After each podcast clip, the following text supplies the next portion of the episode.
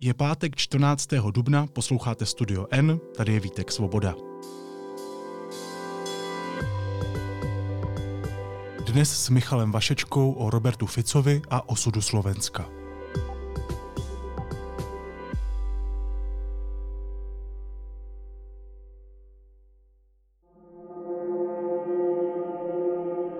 Skoro 18% pro Roberta Fica a jeho smer.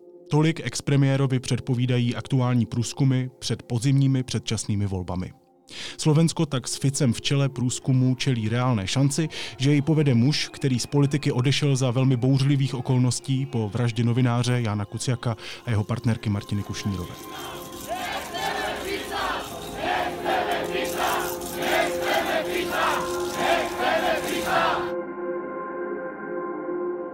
Co to říká o slovenské společnosti? A čeká jí posun na východ? O tom budu mluvit se slovenským sociologem Michalem Vašečkou. Vítejte, dobrý den.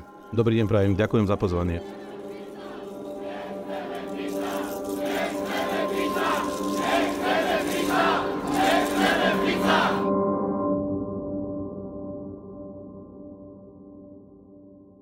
Ficův smer předběhl už ve třech, tuším, předvolebních eh, průzkumech hlas Petra Pellegriniho je na prvním místě. V březnu Smeru naměřila agentura Focus 17,6%. Eh, Co je to za správu?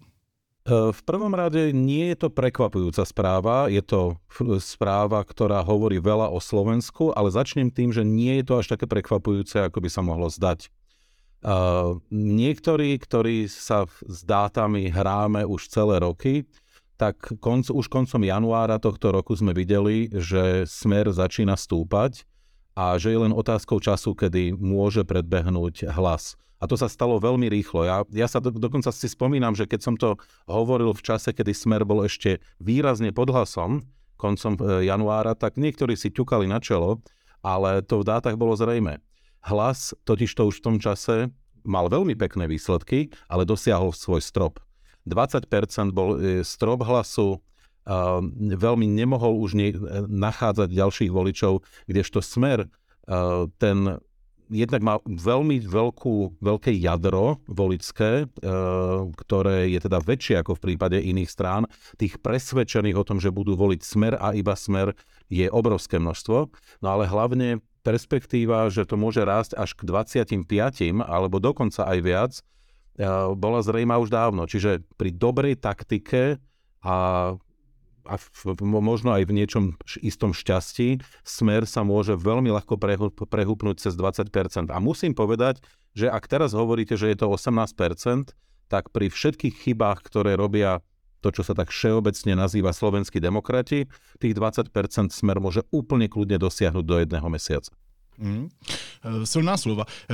Pokud by tedy na podzim opravdu získal třeba přes 20%, nebo prostě zůstal na tom prvním místě, podaří se Ficovi sestavit vládu, s kým by mohl složit koalici? Toto je najzásadnejšia otázka, ktorú riešime. Uh, a, a nie, nie je sa v tom ľahké vyznať. Uh, Peter Pellegrini jasne deklaruje a veľmi dlho, že s Robertom Ficom do koalície ísť nechce. A treba povedať, že dá sa mu veriť, že nie je medzi nimi to, čo sa volá chémia, nie sú medzi nimi dobré vzťahy. Po Bratislave kolujú informácie, ktoré ja nechcem vynášať, že tie vzťahy sú dokonca tak zlé, že tam prišlo v minulosti k potýčke. Medzi nimi Peter Pellegrini je vlastne ten junior, bývalý junior v strane Smer, ktorý robil v parlamente rôznu čiernu prácu. Tak si ho konec koncov aj Robert Fico ako ako ten alfa samec strany Smer a nespochybniteľný líder pamätá. Čiže to všetko svedčí o nejakej dynamike ich vzťahov. Ale jedna vec je, že Peter Pellegrini by to nechcel a druhá vec je, že čo mu bude umožnené. My totiž to dnes vôbec netušíme, kto vlastne za hlasom stojí, ktorý zo slovenských oligarchov v tom má, ako sa hovorí, už svoje akcie, aké sú ciele týchto ľudí No a tiež nevieme, čo všetko smer na Petra Pellegriniho má a môže vytiahnuť. Čiže dokonca v, aj v situácii, kedy Peter Pellegrini urobí veľmi slušný volebný výsledok a nebude chcieť s Robertom Ficom, otázka, ktorá zostáva vo vzduchu, bude mu to umožnené? No a my na to vlastne nemáme odpoveď. Tie, tú odpoveď prinesú až voľby. Ja som povedal, že s Robertom Ficom ľudský asi by to nefungovalo, keby sme sedeli v jednej vláde. To je zatiaľ všetko. Ostatné bude na rozhodnutí predsedníctva kolegov, ale hlavne občanov tejto krajiny. Tí presne uvidíte, že tými počtami presne naznačia, akú vládu si želajú. Mnohí dnes na Slovensku e, špekulujú o, o tom, že v skutočnosti e, koalícia hlasu Eh, progresívneho Slovenska a povedzme liberálnej SAS by nebola pre Slovensko nijak zničujúca, dokonca by vlastne pre, z pohľadu mnohých bola príjemná v tom, že by z eh, vlády vypadli klerikáli. Zámerne nehovorím konzervatívci, hovorím klerikáli. To je na, na dnešnom Slovensku veľmi dôležité odlišovať. Uh, takže vlastne mnohí hovoria, že to by bola koalícia, ktorá by pre Slovensko mohla priniesť veľa dobrého, ba dokonca naznačujú spolu s Petrom Pelegrínim, že by to bola koalícia, ktorá by prekonala rozdelenie slovenskej politiky, e, pretože konečne by to nebolo o tom delení Mečiar a ostatní, Fico a ostatní, ale zrazu prišlo k nejakému národnému porozumeniu. E, ja osobne som značne skeptický k týmto úvahám. E, myslím si, že k tomu skôr nepríde. A, a, a v tom vlastne je teda ukrytý problém. Buď bude vládnuť Fico, Pelegrini a teoreticky e, si môžu vybrať, že či s Borisom Kolárom a jeho sme rodinou, alebo dokonca republikou, čo je stále fašistická strana, iba jemne pretretá uh, oproti teda tomu pôvodnému LSNS Mariana Kotlebu. No alebo bude vládnuť uh, nejaká veľká koalícia uh, slovenských demokratov e, v spojení, spojení s hlasom, ale taká vláda v skutočnosti nemá veľkú, veľkú šancu na prežitie, pretože bude tak široká, že e, príde k zvadám zrejme ešte rýchlejšie, ako sme boli svetkom toho teraz. Práve preto, a tým dokončím, práve preto je tá obava z veľmi silného smeru, pretože pokiaľ by smer dosiahol výsledok, ktorý mal ešte pred dvoma mesiacmi, to znamená okolo 15%, ešte stále by to bolo manažovateľné z pohľadu slovenských demokratov. Pri smere okolo 20% sa to stáva e, značne problematické a pri smere, ktorý výrazne preskakuje Pelegriniho hlas. Vy jste to vlastně už řekl. No to aktuálně vypadá, že se do Národní, Slovenské národní rady může dostat až třeba devět uskupení. Jo. Říkám si, co to způsobí. Jestli to nespůsobí jen další zmatené, nějaké nestabilní vládnutí, po kterém například Fico a jemu podobní dostanou Slovensko na zlatém podnose, protože vlastně to, co se aktuálně děje, je dost do značné míry výsledkem toho posledního vládnutí. Hovoríte úplne správne a už, ho v pod, už to Slovensko vlastne dostali na zlatom podnose. E, to, čo je nebezpečné na pozadí týchto e, rozprávaní, čo bude, e, za akých okolností. To je taká, by som povedal, veľmi amatérska politológia, ale poďme hlbšie. Na pozadí týchto rozpráv o politických stranách sa deje niečo veľmi nebezpečné. A to ja ako sociológ sledujem už celé roky a viacerí bijeme na poplach. Slovenská populácia vo všeobecnosti práve pre ten chaos, ktorý priniesla Matovičová vláda, a neskôr treba povedať aj Hegerová vláda.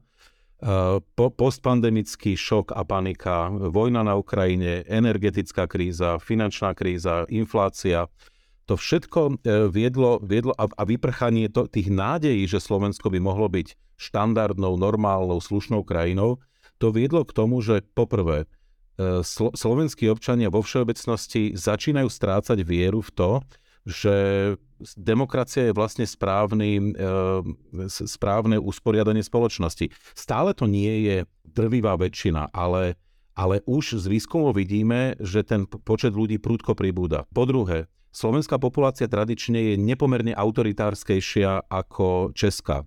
A tá miera autoritárstva, to znamená to pýtanie si silného vodcu, ktorý bude rozhodovať bez parlamentu, bez ohľadu na občianskú spoločnosť, tá objednávka tiež rastie rastie e, tiež protizápadnosť. A teraz pozor, nemýliť si to s vymedzovaním sa voči Európskej únii, ktorá aj v Českej republike je vysoká.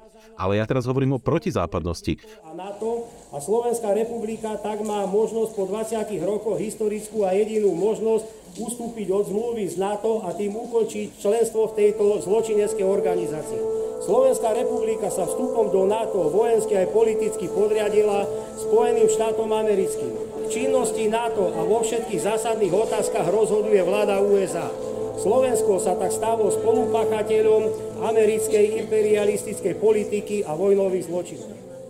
Če- Češi, ktorí sú proti Bruselu a pri proti EÚ, vôbec neznamená, že sú protizápadní svojim hodnotovými rámcami. E, ale tu v prípade Slovenska rastie to protizápadné e, ťaženie. No a takto by som mohol pokračovať. Proruské pozície, ktoré sú veľmi silné, dokonca proputinovské, ktoré sú silné. E, silný antiamerikanizmus a tak ďalej, tak ďalej. To znamená, tá populácia v podstate nevie, čo so sebou. Niekedy s veľkou empatiou hovorím, že vlastne sa niektorým z tých ľudí nedivím po tom všetkom, čím si prešli, ale problém je, že dnes objednávka na, na to, čo voláme ešte stále liberálno-demokratický režim na Slovensku prudko klesá. A může to, co vy právě popisujete, já bych to určitě rád později rozebral, nahrát právě například republice, což je prostě krajně pravicová, velmi proruská strana, která e, roste, meziměsíčně si polepšila o procento a kousek. E, je tam, stejně jak říkáte u Roberta Fica, potenciál, aby vyrostla do čísel, která by znamenala možnou třeba koalici s, s Ficem a opravdu jako odklon od toho západního demokratického smýšlení? Toto je veľmi dobrá otázka. E, republika rastie a e, hlavne medzi prvo a druho voličmi, to znamená medzi ľuďmi, ktorí dnes majú medzi 18 až 25 rokov, je republika pomerne populárna. Tam sa vlastne ukazuje veľmi zvláštna vec, na prvý pohľad zvláštna, že mladí Slováci buď volia progresívne Slovensko, stranu, ktorá e, je veľmi západoeurópska, ktorá rieši problémy typické dnes pre západnú Európu, klimatickú zmenu, e, práva, štvrtá generácia ľudských práv a tak ďalej? Naša spoločnosť prešlapuje v mnohých oblastiach na mieste a niekedy sa zdá, že zabúdame na našu základnú vlastnosť. A to by mala byť ľudskosť. Budovať spoločnosť, ktorá rešpektuje a aktívne pomáha pri problémoch menšín a to sú aj ľudia so zdravotným znevýhodnením. No a na druhej strane mladí ľudia a to, to sa bavíme samozrejme o tých meskejších, o tých vzdelanejších. No a na druhej strane rurálnejší e, a menej vzdelaný, to znamená skôr povedzme tá učňovská mládež na Slovensku, e, uteká smerom k republike. Čiže buď progresívne Slovensko strana 21. storočia, alebo fašisti. Ako keby nič medzi tým neexistovalo. Slovensko naozaj potrebuje zmenu. Razantnú, ale slušnú. Som Milan Uhrík predseda Hnutia Republika. Ak vaše srdce bije pre Slovensko, pridajte sa k nám. Dnes prvo a druho voličov Smer alebo slovenskí konzervatívci veľmi nelákajú.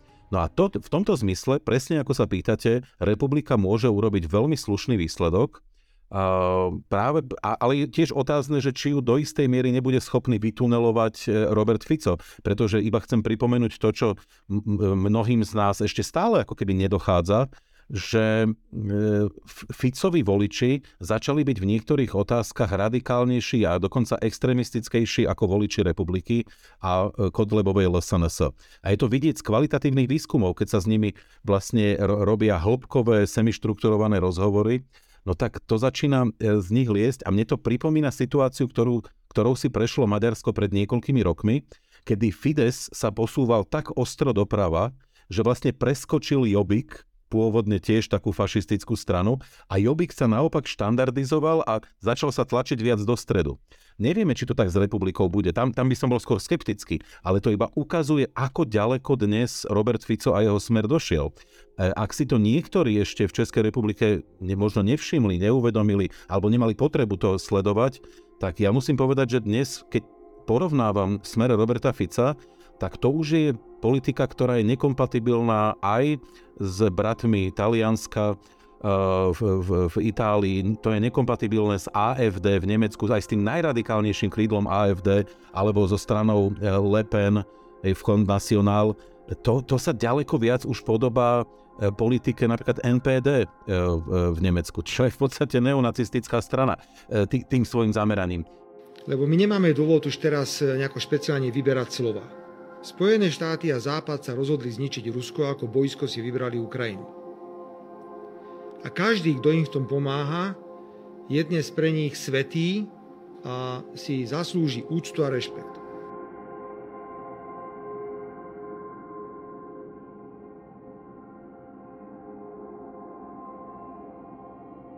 A tomto zmysle teda je to desivé, pretože Ficov smer zašiel tak ďaleko, že im sa, aj keby chceli, už bude veľmi ťažko vrácať smer späť do nejakej štandardnej podoby, v ktorej predsa len ešte pred pár rokmi boli. Nech už tá strana mala, by som povedal, akokoľvek tú politiku oligarchizovanú a, a, a vlastne spôsobila ten únos Slovenska niekam. Ale pra, práve, práve je otázka, že či vlastne dnes už aj tá debata, že či republika alebo smer nie je irrelevantná, e, lebo znovu, ja si myslím, že smer sa bude republiku skôr snažiť vynechať, e, pretože dohoda s Pelegrínim a prípadne s Borisom Kolárom je pre nich výhodnejšia.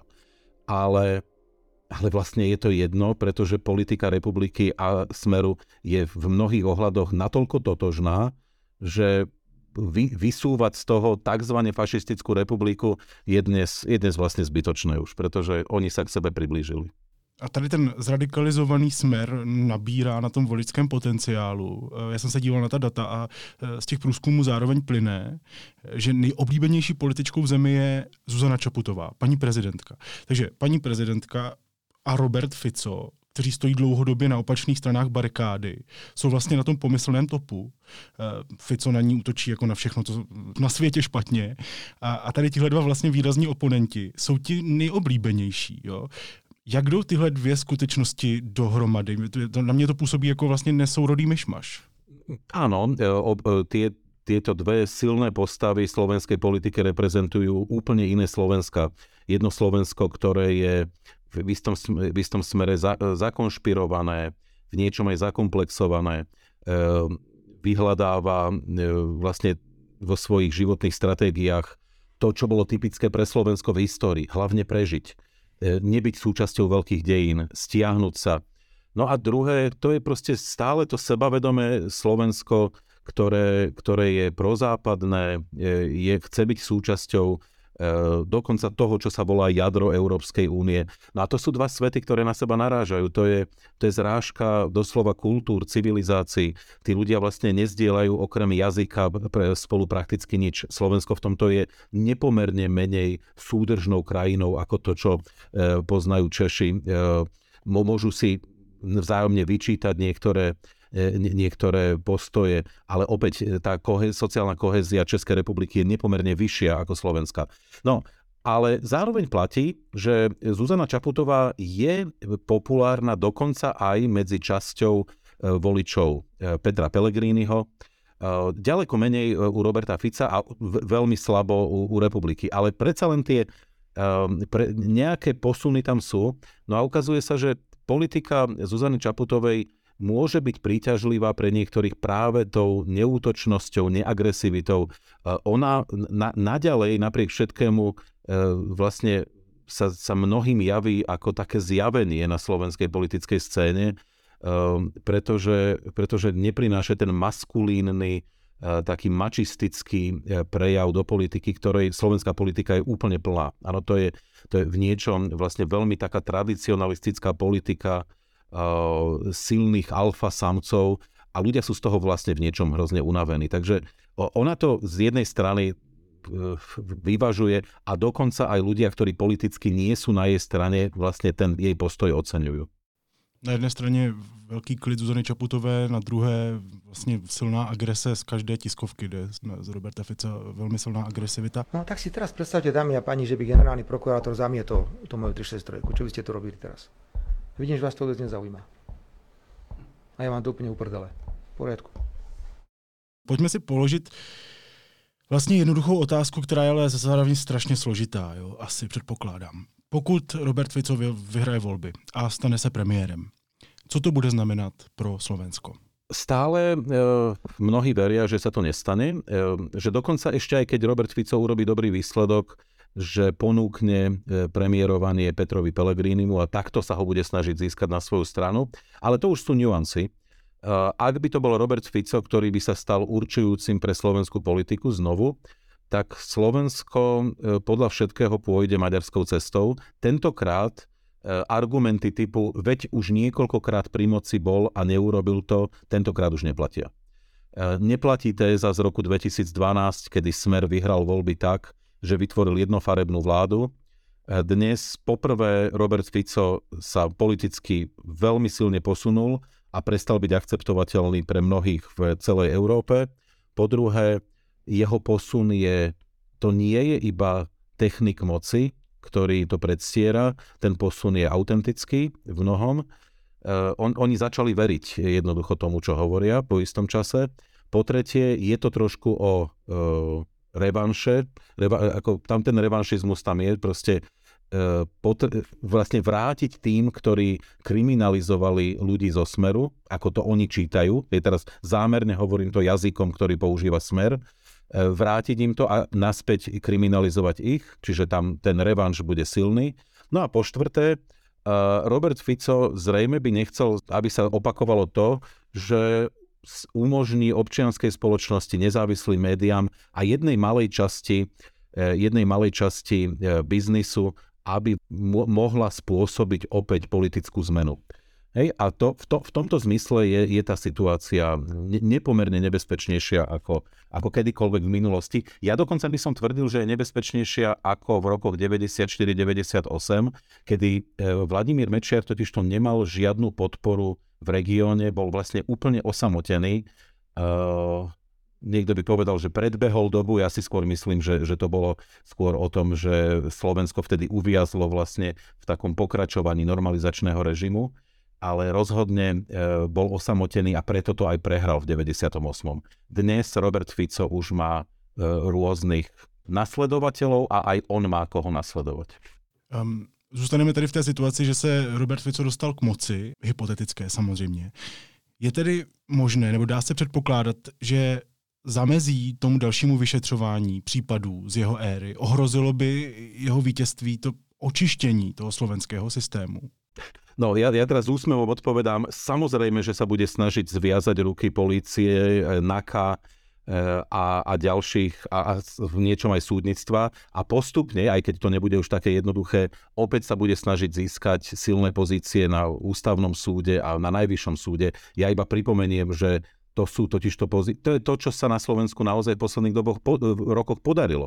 Za posledné tri roky ústavný súd začal fungovať nepomerne e, kompetentnejšie a aby, aby som povedal aj kvalifikovanejšie ako, ako predtým a nie je zviazaný nejakými politickými dohodami. Najvyšší súd, ktorý pred pár rokmi e, fungoval naozaj hanebne, doslova hanebne na, ešte v, v časoch uh, ľudí, ako bol napríklad Harabín, dnes je na jeho čele sú pomerne osvietení ľudia. To všetko samozrejme sa nedá urobiť cez, cez noc, ale Robert Fico sa bude snažiť. Čiže pochopiteľne k tomuto príde, ale ja s všetkým cynizmom konštatujem, že v podstate sa mu to podarilo už teraz do značnej miery. Generálny prokurátor Žilinka s jeho legendárnym paragrafom 363 zastavil v podstate všetky kľúčové vyšetrovania E, ktoré sa týkali toho jadra Smeru a týkali sa mimochodom aj ľudí zo Smerodina a ďalších. To je viac ako 20 veľmi problematicky použitých e, paragrafov 363, e, ktoré vlastne spôsobili to, že e, to, čo už bolo raz vyšetrené, sa zasta- je zastavené a už nikdy to obnovené nebude.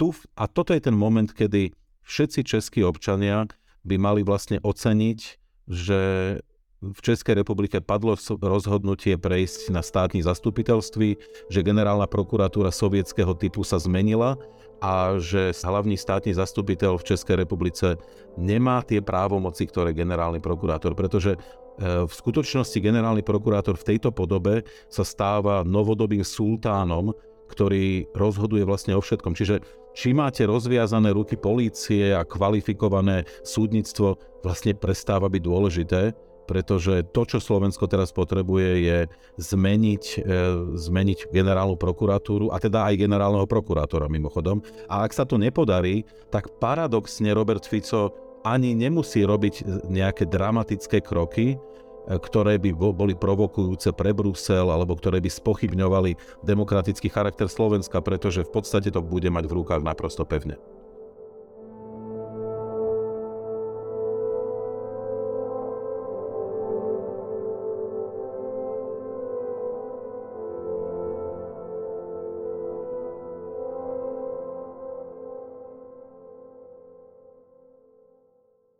Robert Fico byl premiérem v časech, ve kterých se do slovenských struktur dostala velmi hluboko mafie, to už teď víme.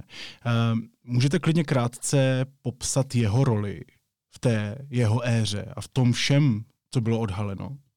No to je vlastne pozoruhodná otázka. Ehm, my na ňu nemáme vlastne jednoznačnú odpoveď. Ehm, mnohí, ktorí boli nahratí a tie nahrávky slúžia ako dôkazy proti ním, titulujú Roberta Fica ako starého alebo šéfa. Eh, a titulujú ho tak všetci. Eh, no, v taliančine sa to volá capo di tutti. Ale je faktom, že zároveň, presne ako v nejakom zlom talianskom filme, capo di tutti nikde nie je podpísaný a nikde nie je spomínaný v súvislosti s niečím, čo by, čo by bolo možné nejakým spôsobom kriminalizovať. Čiže uh, ten systém bol rozbehnutý tak, aby uh, tí, ktorí boli na vrchole pyramídy, uh, vlastne neboli nikdy citovaní, uh, nikde nefigurovali, uh, boli, mali množstvo pešiakov, ktorí vykonávali tú prácu, rozdeľovali peniaze. Čiže dnes v tých sieťach polície uviazli ľudia, ktorí bezprostredne priniesli peniaze, ktorými korumpovali štátnych úradníkov, ľudí na finančnej správe a tak ďalej. No ale tam samozrejme ľudia z vrcholu tej pyramídy vôbec nefigurujú. Takže preto sa usmievame, pretože je tých nepriamých dôkazov sú desiatky, ale priame dôkazy e, vlastne chýbajú. Každopádně v roce 2018 se po vraždě novináře Jana Kuciaka a jeho partnerky Martiny Kušnírové slovenská společnost vzbouřila. Po silném tlaku, plných náměstích eh, Fico odstoupil.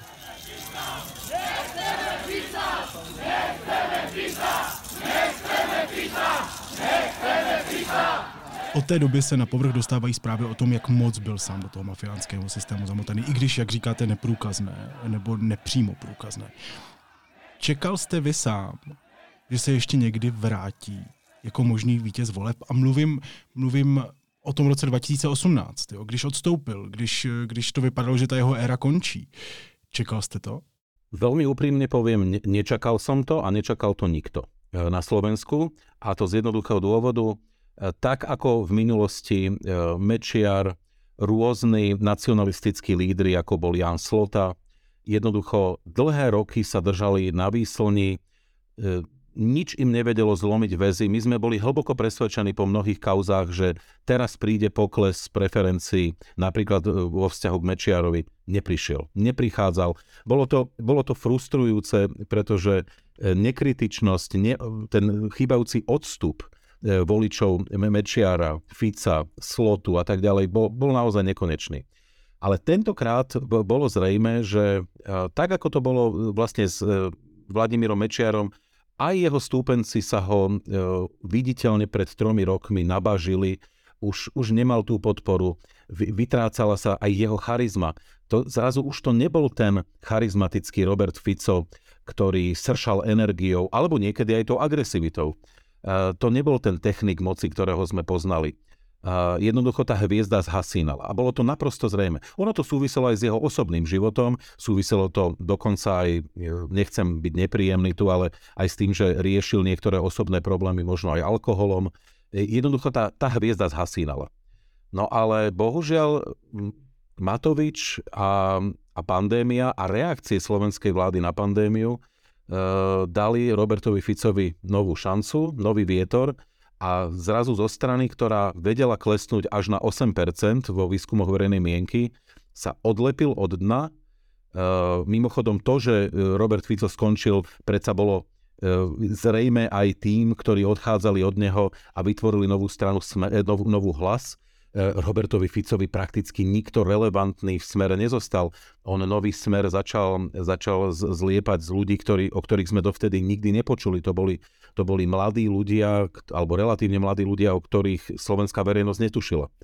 A, a, a Robert Fico zrazu začal stúpať, no a napriek tomu, že stúpal, ešte pred rokom to nikto nebral vážne, všetci proste vedeli, že Robert Fico môže dosiahnuť výsledok, ktorý môže paralizovať parlament, že to bude vlastne presne tých, ja neviem, 12%, ktoré budú nepríjemne vlastne neumožňovať demokratickým silám vytvoriť vládu, ale, ale nebude to až také vážne. Dnes je tá situácia úplne iná.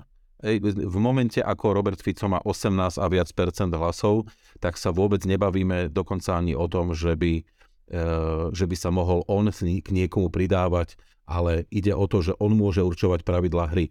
A tentokrát totiž to hrá práve o to, že pri týchto preferenciách on môže voľby vyhrať a bude ten, kto bude poverovaný Zuzanou Čaputovou ako prezidentkou a presne o tomu ide. Musí to byť on, kto začne rozdávať karty. To znamená, kľudne nech hlas má čo i len o 1, jeden percentuálny bod menej, ale on chce dostať to poverenie od Zuzany Čaputovej.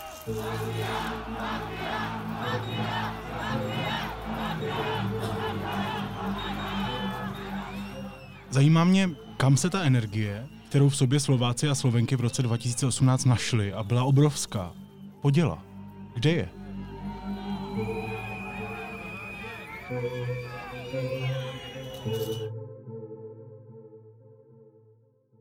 No, toto je, toto je presne otázka, ktorú sa pýtame všetci, pretože pred 5 rokmi Slovensko sa nadýchlo a presne ako celé Československo v roku 89 e, jednoducho tá krajina kričala, tak toto nechceme. Chceme žiť slušne, chceme žiť v normálnej krajine. Tam veľmi často vlastne ten koncept normality uh, figuroval ako, ako veľmi silný. Nie len slušnosť, nie len korektnosť. Uh, no a treba povedať, že je to do značnej miery preč. Uh, nahradila to frustrácia. Na jednej strane hnev, agresivita, ale ohromná frustrácia. A to, tá, tá je cítiť dokonca aj tam, kde by to človek vlastne nečakal, to znamená medzi mladými ľuďmi. V generácii, tak ako ja, 50 my sme si už na Slovensku preskákali všeličo, je to nepríjemné a aj v mojej generácii tá frustrácia je silná. Mimochodom, keďže to, toto vlastne budú počúvať zrejme českí poslucháči, ľudia po 50 v mojom okolí rozmýšľajú, že zo Slovenska odídu to už sú odchody, ktoré sú veľmi náročné. To už sú odchody, ktoré, ktoré vlastne vám nevyhnutne znížia vašu, vašu životnú úroveň.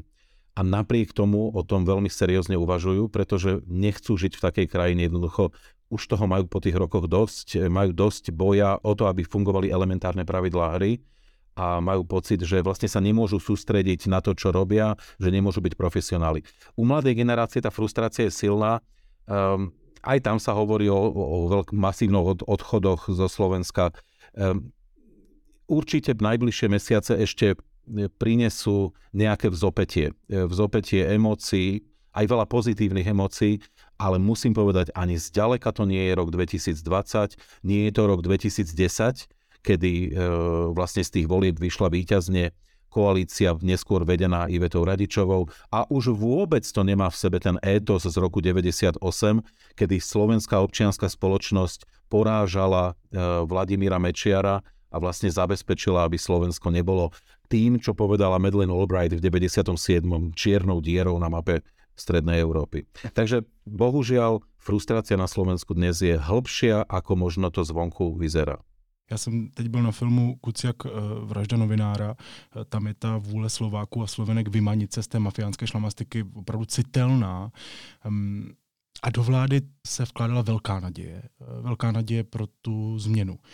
Ona ale samozřejmě nasekala tolik chyb, že se rozpadla. Um, co si můžeme odnést té pachuti, co po ní zůstala? Já, já to čtu jako příběh o tom, že když nastává velká změna, tak nestačí jenom vyměnit člověka v čele země. Že ta změna musí být i obsahová, nejenom formální. Tak jsem si to přečetl já. No, prečítali ste to, to veľmi dobre a lepšie by som to nepovedal.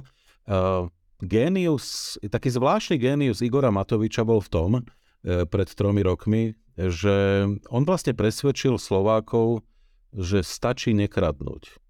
Áno, to znamená, tí hore to vlastne mimoriadne populistické heslo, ktoré hovorí, tam hore je nejakých 10 tisíc skorumpovaných ľudí a, a potom sú milióny nás, obyčajných ľudí, však jeho strana sa aj volá obyčajní ľudia, ktorí trpíme ich skorumpovanosťou. Stačí nekradnúť a všetko bude v poriadku. No a obrovské množstvo ľudí sa na to chytilo a teda spätne musím povedať, že oni sa na to chytili aj preto, lebo keď vám niekto povie, že musíme zmeniť iba tých hore, vy nemusíte robiť nič, vy ste v poriadku. No a kľúč k tomu, že Slovensko ako, ako vlastne Slovensko zmeniť je už nielen o tom, že kto ho bude reprezentovať, pretože tí, čo ho reprezentovali teraz 3 roky, boli mimoriadne nekompetentní v mnohých oblastiach. Viete, to ne, nemôžem povedať paušalizujúco takto. Minister obrany si myslím, že robil fantastickú prácu a potom sú tam ministri, e, ktorým naozaj vystaviť štvorku e, alebo 4 mínus ako v škole, ani, ani to by nestačilo. To sú proste akože čistí peťkári. A my, my, k tom, my o tom aj tak hovorím na Slovensku, že proste prišli k moci štvorkári. No. Ale ale problém je aj v populácii, pretože tá populácia svojimi hodnotovými e, orientáciami vlastne tých populistov k moci privoláva. Tak ako, a to, toto je niečo, čo nechcú Slováci počuť, mnohí, e, aj mne osobne to vyčítajú, že som negativista, že, že ne, neorientujem svoju svoje pripomienky k politickej elite, ale že vlastne kritizujem populáciu. Ale musím povedať, že pokiaľ ľudia budú z hľadiska hodnotových orientácií, z hľadiska svojich e, preferencií životných, civilizačných, vnosiť v hlavách to, čo nosia, tak e, na Slovensku sa z dlhodobého hľadiska nepodarí postaviť skutočne prozápadná, reformná politika, ktorá by Slovenska, Slovensko vymanila z toho, v čom uviazlo, v tom bahne, v ktorom uviazlo. Čiže e, ten príbeh je bohužiaľ širší, nie je iba o zlyhaní politických elit.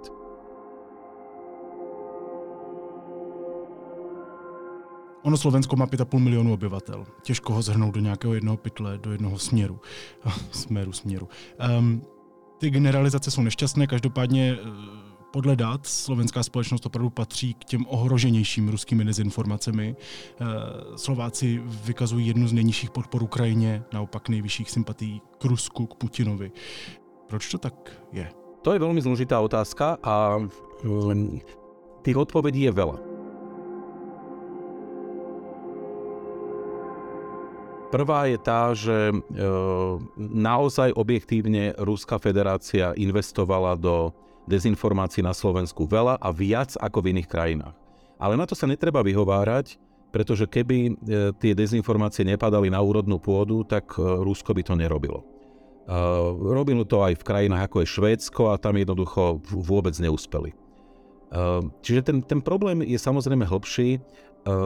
Poprvé, na Slovensku ten primordiálny, esencialistický prístup k samým sebe taký ten esencialistický nacionalizmus je veľmi silný a on sa premieta aj do toho supranacionalizmu, ktorý sa vlastne volá panslavizmus, tej viere, že všetci Slovania by mali byť spolu e, a, a to, že niekde v tom svete by mali dominovať Rusy.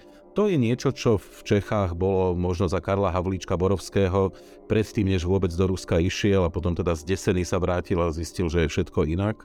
E, na Slovensku to vydržalo až do 21. storočia nepodceňoval by som to. Ďalší dôvod je, že Slovensko ako malá krajina vždy chcela prežiť a úprimnou snahou mnohých je do ničoho sa nestarať. Ehm, veľké dejiny musia prehrmieť nad našimi hlavami. A, a táto skupina ľudí pod, jednak teda verí v to, že Slovensko sa do ničoho nemá zapájať, ale zároveň podľahlo vlastne tej, tej propagande z Ruska. Po, po štvrté, je to nejaká miera nereflexivity, predovšetkým rurálneho obyvateľstva, ktoré e, je vlastne otázne, nakoľko je osvietené. E, to sú veci, ktoré ja nerad hovorím nahlas, e, pretože Slovensko ako bývala silne rurálna krajina, bola vystavená osvietenstvu v 19. storočí, ale to, to osvietenstvo prichádzalo predovšetkým do mestského prostredia. A to mestské prostredie bolo na Slovensku nemecké, maďarské, židovské, veľmi málo slovenské. A, a navyše tie najosvietenejšie e, elity vždy odchádzali do zahraničia a veľmi často do Čiech. A, takže vlastne dnešné slovenské mestské e, prostredie je častokrát vlastne tiež ešte silne rurálne, a je veľmi otázne, nakoľko niektorí z tých ľudí vlastne iba teraz prechádzajú osvietenstvom. Tým skutočným osvietenstvom v zmysle to, že prestávajú byť infantilní. Áno, lebo tak, keď sa vrátim ku Kantovi, no tak najjednoduchšia definícia e, človeka, ktorý je osvietený, je to, že to je človek, ktorý dospel, prestal byť infantilný, prestal veriť rozprávkam. A toto je vlastne populá- jedna časť tej populácie je populácia, ktorá uverila rozprávkam, uverila E, vlastne nejakým príbehom, narratívom, ktoré vôbec nepatria do 21. storočia. no a, po, a po, úplne naposledy, treba povedať, že málo kde v strednej Európe, ako keby toho už nebolo dosť, či ako som to argumentoval, tak málo kde polovica, ak nie viac, politickej elity systematicky pracuje na tom, aby tá populácia vlastne bola utvrdená v tých nezmysloch. E, to, nie je, to nie sú len fašisti a to nie je iba Robert Fico. To ide naprieč politickým spe- spektrom. Dokonca to vy, vidieť aj u takých strán, ako je Smerodina, ako bolo Olano e, Igora Matoviča. Čiže zrazu vidíme, že politická elita vlastne pracuje na tom, aby tí ľudia vlastne boli vychýlení niekde, ako keby vykolajení E, zo štandardnej situácie. No a toto všetko, keď sa zoberie ako unblock, tak vlastne nám dáva obraz krajiny, ktorá vlastne zablúdila. E, veľká časť tej krajiny vlastne zablúdila. Oni majú, oni prežívajú paniku, e, že nevedia, čo sa o, o nich, okolo nich deje. A to vyvoláva hnev, tá panika, to vyvoláva frustráciu, ktorá sa obracia predovšetkým voči západným elitám tej krajiny, ktoré im hovoria, vlastne veci, ktoré oni nechcú počuť. Oni nechcú počuť, že Slovensko má byť súčasťou širšieho celku, že Slovensko má brať nejakú zodpovednosť za svoj, aj za svojich susedov alebo za prípadne za tú vojnu na Ukrajine. Nič z toho nechcú počuť. Uh, Heger, Čaputová, minister obrany Nať, minister zahraničia, to sú všetko ľudia, ktorí dnes idú vlastne v protismere p- proti vôli uh, väčšinovej populácie na Slovensku. Zvonku to vyzerá možno pre mnohých fantasticky. V Bruseli veľmi oceňujú slovenskú vládu a Zuzanu Čaputovú. V Kieve ju oceňujú, no len problém je, že ju neocenuje väčšina slovenskej populácie. Ale chcem len poukázať na jednu vec. Ako sa vlastne celé, celý náš národ, celá Európa a svet dostal do marazmu. Pretože do vedúcich funkcií, či v štáte, či v, na, na obci sa dostávajú ľudia, ktorí ľudí majú za hlupákov, za zbytočných len na ovládanie a to chcú aj svojím spôsobom dosiahnuť.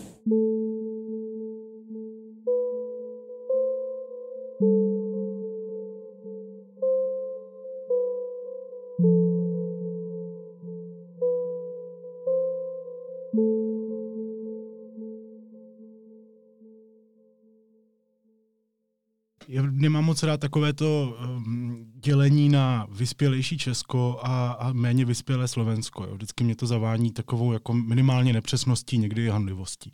Zároveň je pravda, že i když v české politice vidíme taky příklady uh, toho, kdy voličstvo tak nějak, jak kdyby bylo trošku slepé, jo, k, k chybám, k klidně i protizákonnému jednání, k, jako k opravdovým škraloupům, které by podle mnohých měli vést k odchodu těch politiků z politiky uh, a oni pak třeba vyhrávají volby, tak i když tohle to známe, tak je pro mě těžko rozklíčovatelné, jak člověk, který opravdu nastolil takové klima, ve kterém prostě mafiáni mohli ovládnout takhle hluboko struktury celého státu, může být na prvním místě předvolebním průzkumu. Je to, je to něco, co se mi prostě těžko chápe. Jo? To, to, to, to, to, vypadá jako někdo, kdo by měl být prostě životně odepsaný. Ale ti Slováci a Slovenky ho odepsat nechcou. Já jsem uh, slyšel o tom nějaké rozhovory, možná jste to říkal i vy, že vlastně Fico razil, ano, my možná krademe, ale vy budete mít klid. My jsme stabilní. Možná tady bude nějak, někde se něco krást, ale o to se vy nestarejte. Tady máte chleba. Je tohle to, co dál a dál funguje a co by mohlo teoreticky rozhodnout i ty podzimní volby. No v podstate si to povedali pomerne, pomerne správne. Robert Fico v niečom pokračuje v politike Vladimíra Mečiara a pokračuje v politike normalizačného Československa Husákovského. To znamená, spoločenská dohoda, e, vy nebudete môcť vykrikovať, čo sa tu deje a my vám zabezpečíme, e, my vám zabezpečíme ten chleba. To znamená, budete mať dostatok na to, aby ste sa naozaj ne, nemuseli búriť, aby ste nemali pocit, že niekto vám príliš veľa berie. To znamená, e, a to je, to je veľmi, veľmi hanebná e, spoločenská zmluva, ktorú ja si ešte pamätám aj z normalizačného obdobia. V tomto sa vlastne Slovensko z toho nevymanilo, na rozdiel od Českej republiky. Čiže toto nie je o vyspelosti a menšej vyspelosti, presne ako ste povedali ale to je o úplne iných očakávaniach od života. A, a je to zároveň o tom, že Česká, české zemne mali nejaký typ právneho štátu už v 19. storočí, už e, v časoch Habsburskej monarchie. Uhorsko takým nebolo. A po 18. roku, keď e, tie množstva Čechov, e, vzdelaných ľudí, často lekárov, policajtov prichádzajú na Slovensko, tak vlastne veľakrát boli zdesení z toho, že E, mnohí Slováci vtedy nerozumeli, že čo všetko vlastne naplňa ten obsah právny štát.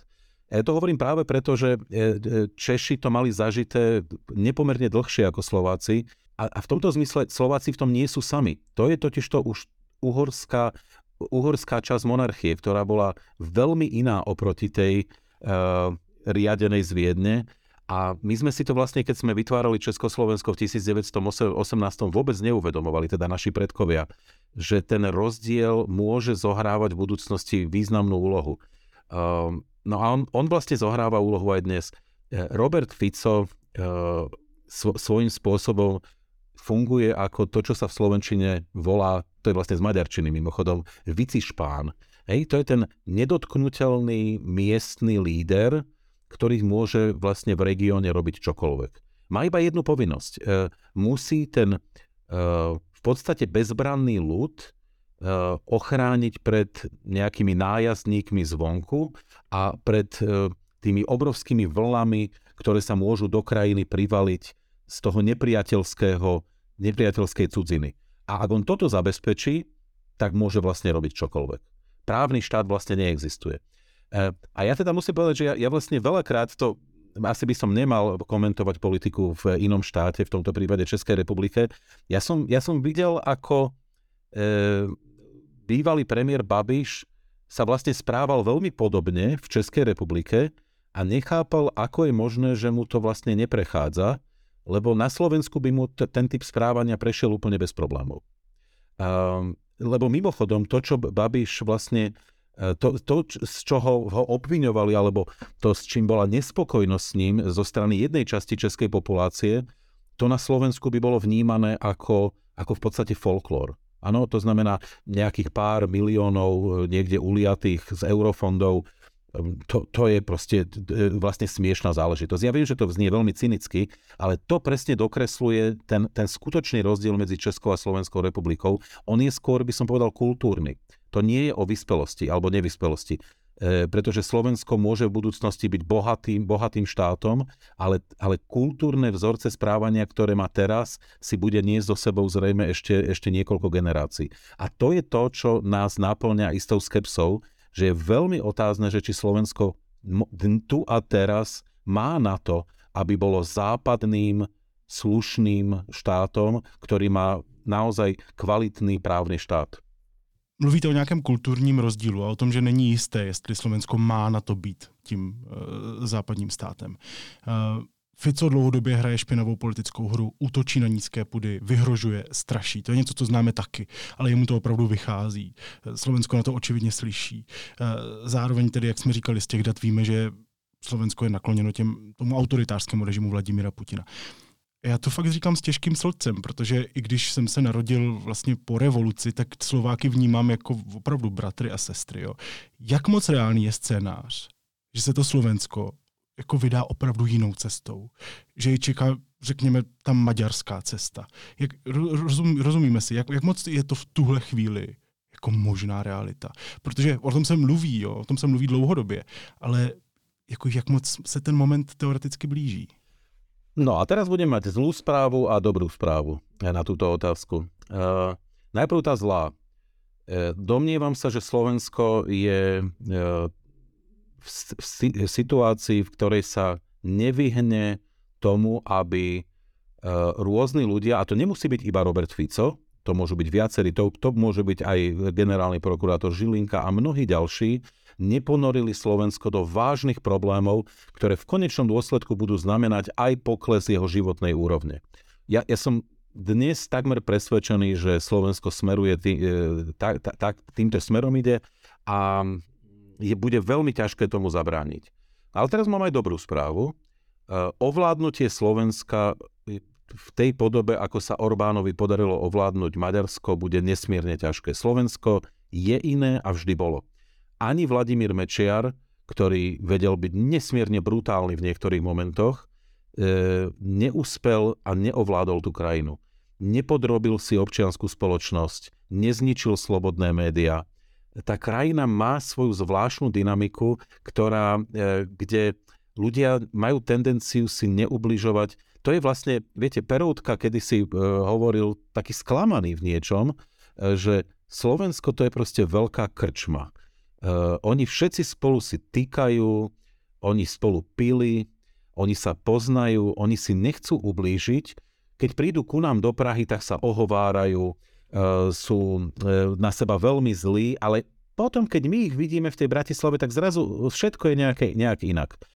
Čiže inými slovami, to, táto tribálna, vlastne v niečom kmeňová e, atmosféra krajiny ktorá mimochodom hovorí o silnej tradicionalite a, v tomto zmysle je to naozaj veľmi nemoderné, tak neprospieva tomu, aby krajina bola právnym štátom, aby bola západným štátom a aby bola aj úspešným štátom. Ale zároveň je veľmi dobrá v tom, že, že znemožňuje niekomu naplno ovládnuť tú krajinu. Hej, pretože práve, práve preto, že sa všetci poznajú v tej krajine, e, že majú rôzne spoločné záujmy a že je vlastne taký ten spoločný záujem neublížiť si. Hej, e, my Slováci si neublížime, nechajme to na iných. Keď ostatní podľahli tým ideológiám, to je ich problém. To nebude náš príbeh. Čiže stále, toto je tá dobrá správa, len e, znovu, aj keď sa toto všetko udeje a Slovensko nejako sa vymaní, ja, ja verím, že sa vymaní z toho obdobia, ktoré nás čaká, e, do, v, v rámci jedného alebo dvoch volebných období, len čo potom? Ako v, v krajine, kde vládne táto tribálna atmosféra, ako z nej urobiť západnú krajinu. A toto je proste otázka, ktorú dnes skladú na stôl západné elity slovenské, ktoré sú vlastne v menšine. Oni sú, zase nie sú úplne zanedbateľné, ale vlastne nemal, nikdy nemali väčšinu a dnes e, veľmi citeľne strácajú pôdu pod nohami. Říkáte západní elity, um, protože já nad tím přemýšlím takhle. V Česku jsou taky poměrně silné dezinformační a dezinformované proudy. Ehm, a já vždycky narazím na to, že ta část společnosti, co se vnímá jako demokratická nebo demokratičtější, nakonec přistoupí k nějakému odsudku. Jo? Hodně rezonuje slovo dezolát, dezoláti, jo? ti dezoláti plní náměstí. Jak se upozorňuje na úpadek ve společnosti, aniž byste k ní byl povýšenecký? No, toto ste trafili, uh, ako hovoria Slováci, klinec po hlavičke. Ja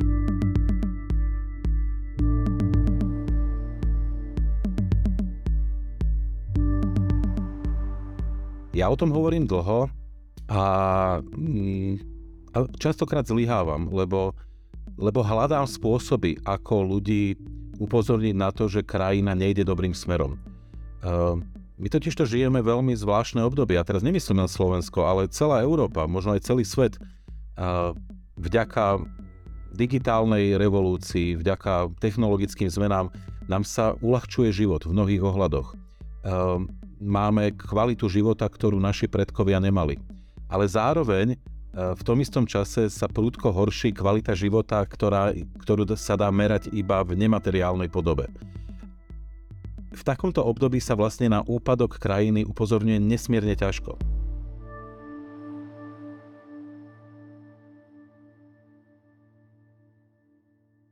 Keď začnete používať čísla, tak e, vždy vás niekto upozorní, že nie ste korektní. Viete, poviete, že aké má HDP na obyvateľa krajina.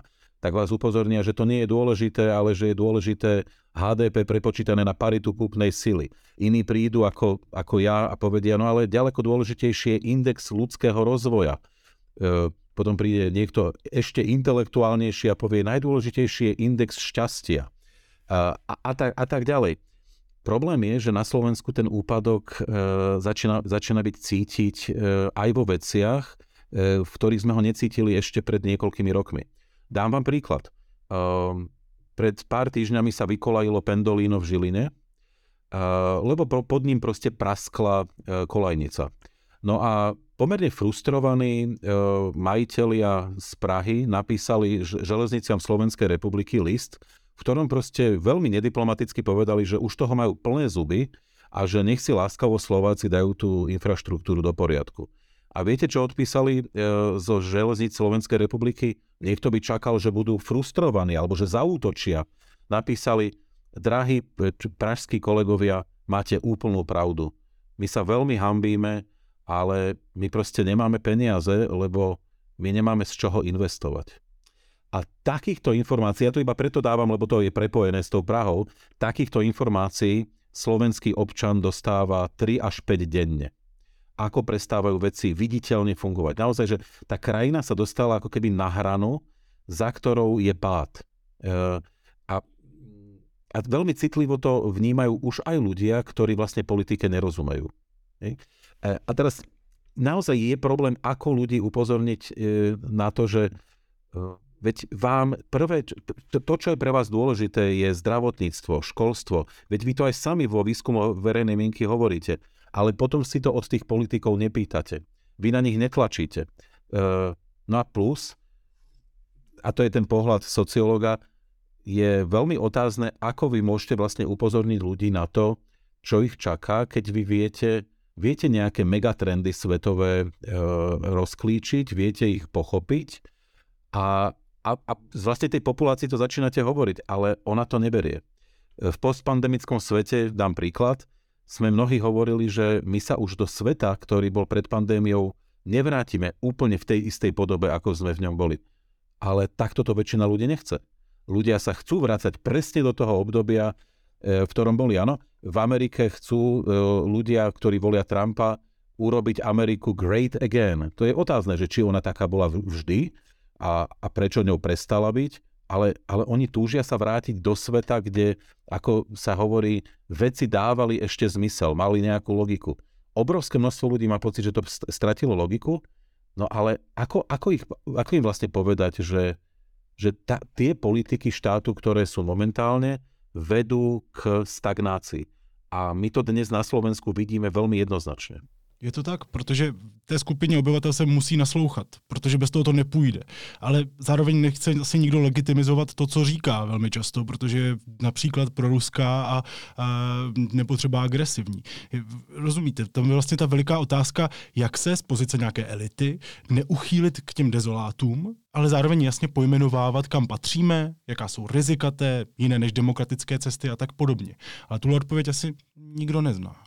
Viete, pokusov je veľa. Uh, môj priateľ Andrej Bán uh, v časoch, kedy sa fašisti dostali do parlamentu, uh, obiehal celé Slovensko a chcel diskutovať s ľuďmi na lokálnej úrovni. Veľmi častokrát mu tam chodili práve ľudia podporujúci Mariana Kotlebu a on im hovoril, viete čo, diskutujme o čomkoľvek, mám iba jednu jedinú podmienku. Vždy to musí byť slušná debata, a nesmie nikto nikoho stigmatizovať. No a treba povedať, že mu to vychádzalo a, a on potom hovoril, tak ne, nikdy nepovedal, že vieš, no tak boli to sympatickí ľudia. On iba povedal, nie, my sme vyšli po diskusii s týmito vlastne podporovateľmi fašistov a ukázalo sa, že oni sú skôr stratení. Oni vlastne nevedia, čo sa okolo nich deje. Že to bolo vlastne ako z tej, ako z tej pesničky od, e, ako z Ameriky, Uh, something is happening and you don't know what it is. Do you, Mr. Jones? Hej, proste tí ľudia sú, sú, sa vlastne stratili vo svete okolo seba a No a populisti a, a prípadne extrémisti ich vlastne veľmi šikovne chytajú do tých spárov. Čiže teraz vlastne iba otázka, prečo, prečo vlastne tá demokratická politika e, nevie, nevie urobiť to, aby, aby zabránila e, vlastne svojej dehonestácii v tomto zmysle. Eh, a znovu, keď fašisti prišli na Slovensku k moci prvýkrát v 2016, ja som hovoril niečo, čo sa niektorým nepozdávalo. Ja som hovoril, no ale viete, prepačte, oni si to vlastne zaslúžia, aby boli v parlamente.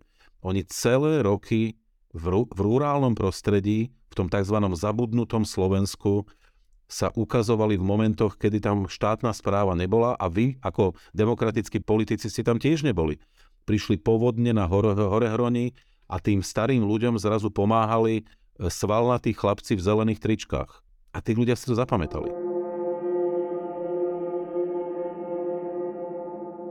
Slovensko nie je ani prvá, ani posledná krajina, kde e, radikálne a extrémistické skupiny jednoducho využívajú zlyha, zlyhanie demokratického režimu.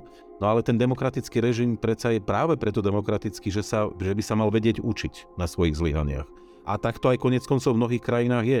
No a ukazuje sa, že na Slovensku e, to, to poučenie pre seba nevieme vyvodiť. Že zatiaľ sme v tom zlyhali.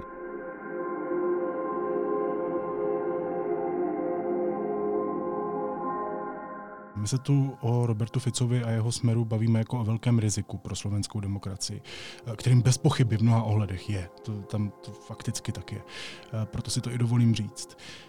Zároveň mě napadá, jestli mu právě ta debata vedená jednoznačně antificovsky nenahrává. Jestli z něj nedělá mučedníka. Nie, e, áno, to je dobrá otázka, ale e, zatiaľ nie. E, v tejto chvíli nie. E, Robert Fico sa momentálne vezie na vlne hnevu. E, je, č- je človekom, je politikom, ktorý je schopný e, prebúcať e, aj nevoličov, čo sa evidentne zatiaľ slovenským demokratom vôbec nedarí ja mám vážnu pochybnosť, že či sa im to vôbec môže podariť, pretože e, práve v čase naakumulovaného hnevu sú úspešní vždy a všade, všade vo svete. Radikáli a extrémisti a, a rôzne typy, prípadne populistov, ale, ale skôr tí radikáli a extrémisti. Uh, nie, za, zatiaľ nemá, nemá tú uh, nálepku martýra, pretože konec koncov uh, ani on sa ju vlastne snaží vytvárať, ale tu by som bol vlastne musím povedať paradoxne na strane e, ľudí, ktorí nepodľahli tomu tej retorike smeru, že kriminalizujú nás. Toto opakuje totiž to e, smer na každej tlačovke. Kriminalizujú nás, robia z nás e, ľudí, ktorí sú nedemokrati a my predsa vždy sme, naopak my upozorňujeme na prešlapy tejto vládnej garnitúry Matovičovsko-Hegerovskej. Ale takže ono to vlastne, Robert Fico to zo seba robí, ale zatiaľ mu to moc neprešlo. Čo ale pozor, nemusí tak byť v, počas e, vrcholiacej kampane v lete a hlavne v septembri tohto roku. Ne, nepochybne Robert Fico bude to chcieť využiť. Ale či sa mu to podarí, tam ja by som nebol až taký optimista, teda z jeho pohľadu.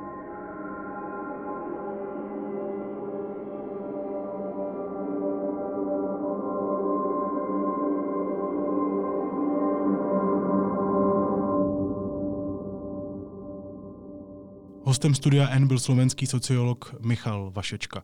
Pane Vašečko, moc vám děkuju. Mějte se dobře. Naschledanou. Ďakujem pekne za pozvanie. Do počutia všetkým.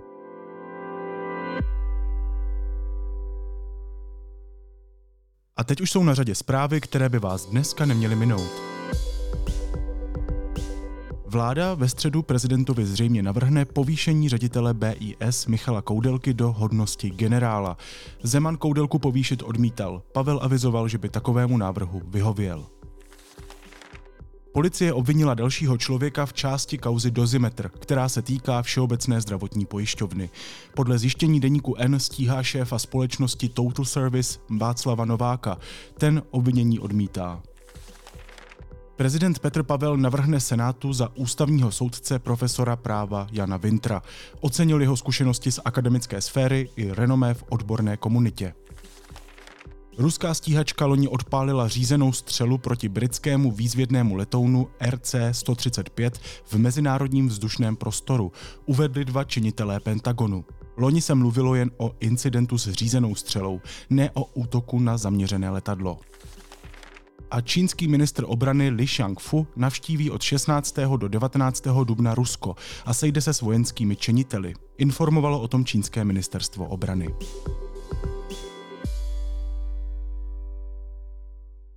A na závěr ještě něco, co mě zaujalo a možná by mohlo i vás. Všimli jste si někdy těch zajetých nezdravých otravných vzorců, které produkuje tradiční televizní produkce? Gejové, nejlepší kamarádi ženských postav, používají stejná gesta, řeší stejné věci a jsou jenom karikaturou prastarých přežitých zkratek o kvír lidech, ženy jako sekretářky, přecitlivělé holky, které dělají kafíčka šéfům a řeší samé ptákoviny, lidé s duševními nemocemi jako blázni a nebezpeční šílenci? Těchto otravných stereotypů si všimla i česká televize. A je moc sympatický, že nechala vzniknout zábavné dokusérii Telerevize, ve které, jak název napovídá, dělá revizi svojí vlastní a samozřejmě i další televizní produkci.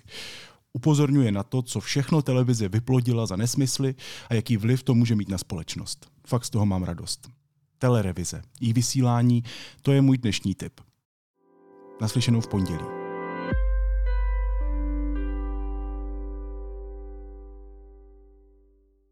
Made by Fire, velkolepá výstava Moravské galerie v Brně představí bezmála 100 autorských objektů ze skla, porcelánu a keramiky, sdílen progresivních českých designérů a firm na pozadí zásadních celospolečenských událostí. Poznejte sílu i křehkost českého skla a porcelánu ve zkoušce ohněm. Od 17. dubna v Milánském Trienale, od 4. října na festivalu Design Block a od 17. listopadu v Umělecko-průmyslovém muzeu v Brně. Projekt je realizován za finanční podpory Evropské unie. Více na Made by Fire EU.